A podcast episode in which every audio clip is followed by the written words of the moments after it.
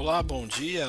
Hoje, dia 23 de março de 2022, uma semana bastante fria.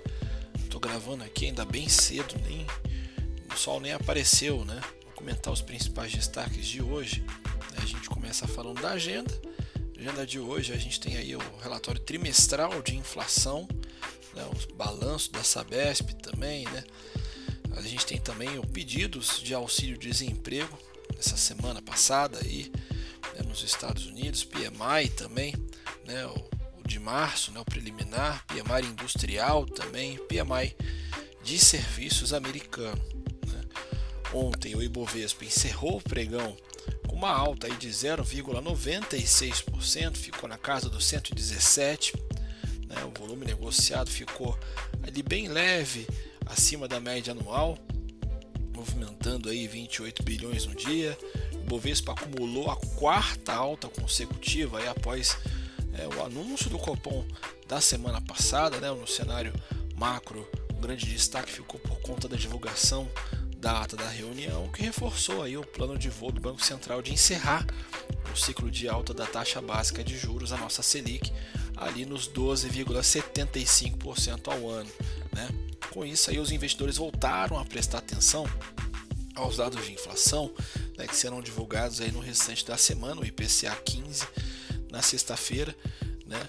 E em tentativa aí de mitigar parte das pressões inflacionárias, o governo zerou o imposto de importação do etanol aí de mais seis alimentos que acabam impactando aí os preços acima da média até o final do ano.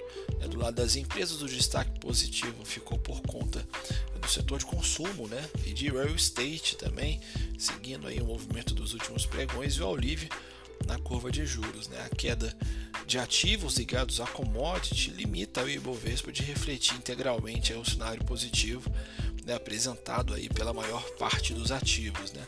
Só para vocês terem ideia, das 91 empresas que a gente tem no índice, no principal índice de ações aqui no Brasil, Ibovespa, 77 fecharam no positivo, sendo que 35 ativos apresentaram alta superior a 3% no dia.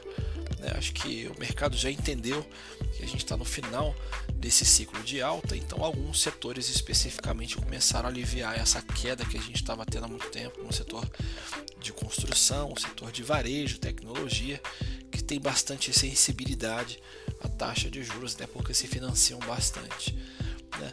Esses são os principais destaques. A gente volta a falar com vocês ao longo do dia. Se tiver alguma operação ali pelo WhatsApp da mesa de renda variável, se você não tem, você pode pedir aí para o seu assessor te passar o número da mesa de renda variável.